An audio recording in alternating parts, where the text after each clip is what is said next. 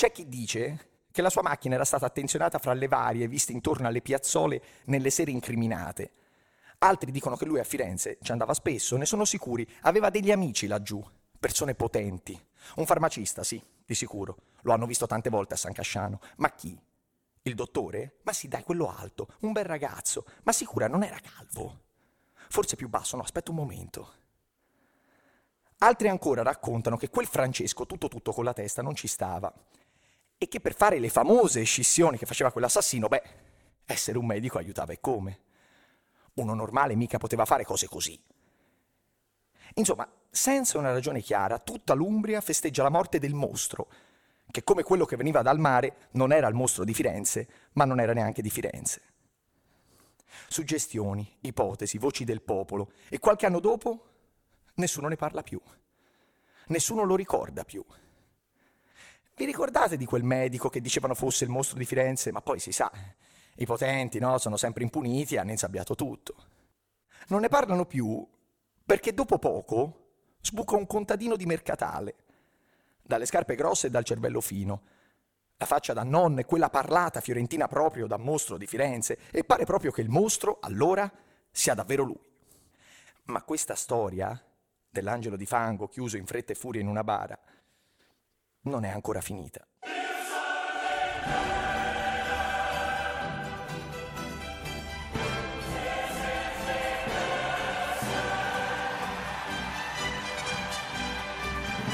In campo, in un'unica linea, ci sono Batistuta, Roberto Carlos, Montella, Raul, Figo e Totti, il nostro 10, al massimo del suo splendore iconico, con i capelli lunghi bagnati e tirati indietro e i calzettoni a mezzo polpaccio, l'uomo del moglie faccia e cucchiaio di Italia-Olanda di solo un'estate prima. In panchina da una parte Fabio Capello, Don Fabio, e dall'altra Vicente del Bosche col suo baffetto e il suo trench inappuntabile nero, il meglio anche qui. Suona l'inno della Champions, è la prima partita del girone eliminazione. Il grande assente di quella sfida è Zidane, dopo il suo recente trasferimento per cifre record alla Juve. La cornice dell'Olimpico gonfia, ricolma di 70.000 tifosi. Di questi, stranamente, solo 30 madridisti in un vuoto settore ospiti.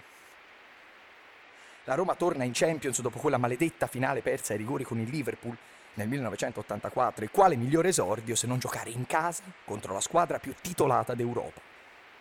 La partita è un concentrato di colpi perfetti e bellissimi, si pensi solo alla punizione di Figo dopo una manciata di minuti. Ma qualcosa stride quando Guti, dopo aver realizzato il 2-0 su un perfetto assist del solito Figo, si prende la maglia, se la arrotola in testa e si getta a terra. Sembra troppo per una partita di girone della Champions, Sembra troppo per una partita che non è da dentro o fuori. Sembra troppo. Anche a chi ha fatto di tutto quella sera per fare finta di niente. Perché quella partita si gioca l'11 settembre 2001 e solo poche ore prima i TG di tutte le televisioni del mondo, di qualsiasi emittente, avevano fermato tutte le trasmissioni nazionali e si era saputo, con immagini apocalittiche, che a New York le due torri che costituivano il famoso World Trade Center erano state attaccate da due aerei dirottati da comandi islamici e le avevano fatte crollare. Si erano viste immagini di persone che pur di non soffocare per il fumo si gettavano da lassù, dalle finestre. The Falling Man le chiamerà il Times, con le foto di un uomo in volo fra le torri. Ma la UEFA aveva fatto comunque giocare. Il Valencia in Russia, la Juve in Portogallo, la Lazio addirittura in Turchia, con i tifosi del Galatasaray che al minuto iniziale di raccoglimento, imposto su tutti i campi, iniziarono a fischiare ininterrottamente. Si gioca, nonostante tutto. Si gioca. Nonostante per molti ragazzi sia finita bruscamente l'adolescenza, con Tonio Cartonio interrotto da un film di Tom Cruise. Si gioca. Nonostante per molti quel giorno non sia iniziata la terza guerra mondiale, ma addirittura dicevano la fine del mondo.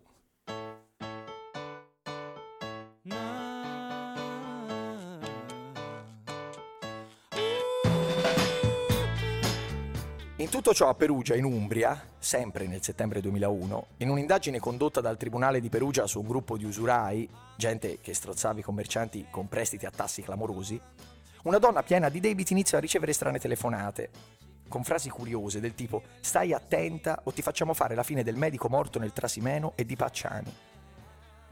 Le intercettazioni arrivano agli inquirenti del luogo che approfittano del collegamento per riaprire quei vecchi fascicoli che parlavano del medico perugino come possibile mostro di Firenze.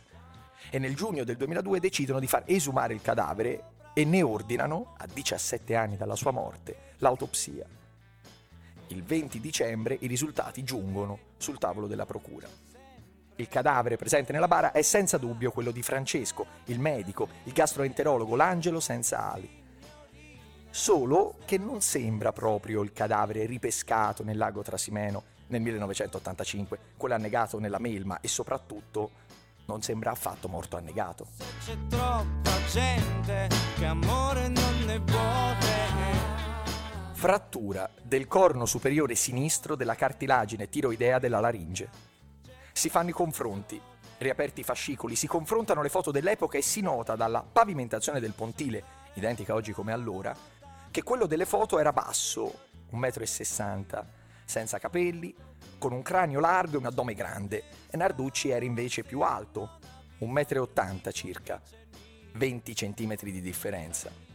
Aveva la testa stretta e di capelli ne aveva tanti, così tanti da offrire alla forza del vento quando viaggiava sul suo motoscafo, da cartolina, non da foto mortuaria, e invece... Il DNA però dice che sì, quest'imbara è proprio il Narducci, e che questo, a differenza di quelli 17 anni prima, non è morto annegato, ma strangolato. Ebbene, strangolato con annegato fa una bella differenza e le cose le cambia più di un po'. Eh già, perché questo vorrebbe dire allora che anni fa era stato fatto trovare un altro cadavere di un altro uomo per poi scambiarlo alla sepoltura. Gli inquirenti non hanno dubbi su tale ipotesi. C'è stata una doppia e volontaria sostituzione. Sì, ok, però perché? Per evitare venisse fuori come era stato ucciso? Quindi suicidio non era. E a chi giovava nascondere un altro cadavere e soprattutto a quale scopo? Il medico perugino era davvero il mostro di Firenze? Si ricordano le voci del paese, l'assoluta certezza di tutti che con quel dottore, dalla faccia paradisiaca e il cassetto del bagno pieno di antidepressivi, si chiudesse una delle vicende più nere della cronaca italiana. Gli inquirenti hanno la certezza assoluta che Narducci sia la chiave per la soluzione. Il medico, autore dei delitti o comunque in concorso con un gruppo di persone a capo degli omicidi, voleva forse parlare, rompere l'infame patto e per questo lo hanno dovuto uccidere fargli chiudere la bocca. Sì, per questo gli hanno tagliato le ali. Si spulcia con più attenzione nella vita del gastroenterologo e viene fuori un luogo che in Umbria non è, perché la sua regione è la Toscana e anzi meglio la provincia fiorentina, Sambuca Val di Pesa. Qui il suocero all'epoca aveva una ditta di dolciumi e Sambuca è una frazione vicina, vicinissima a San Casciano, ma anche a Mercatale, e queste zone parevano essere spesso frequentate poi dallo stesso Francesco. Francesco, l'angelo che d'improvviso tutti avvistano tra le colline toscane. Amico di un farmacista di San Casciano, sì, anch'esso accusato di essere il mostro, anzi un mandante.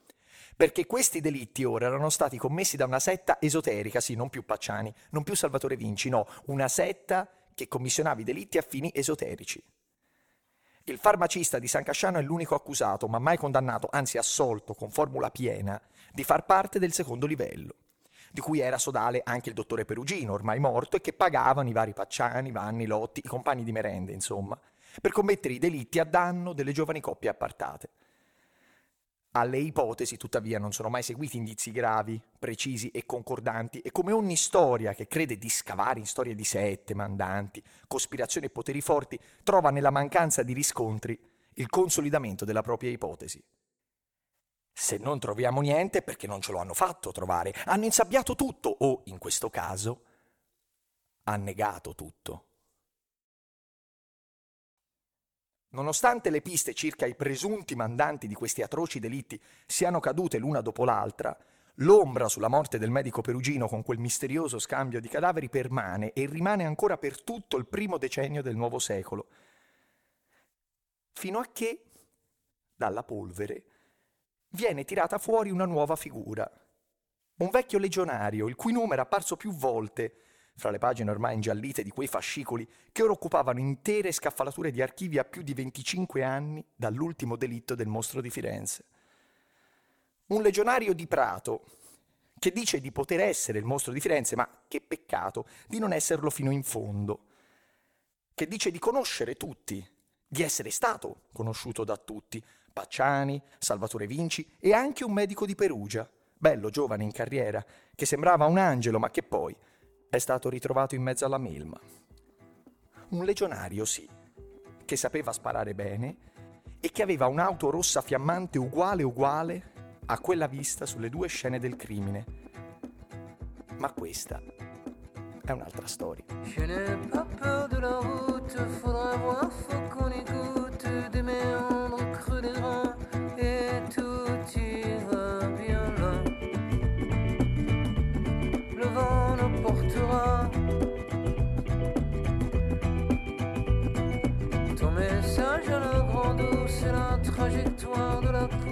Nessuno, il mostro di Firenze, è un podcast realizzato da Caso Zero Media.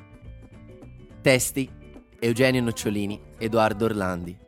Voce Eugenio Nocciolini, Edoardo Orlandi. Sound design Andrea Casagni.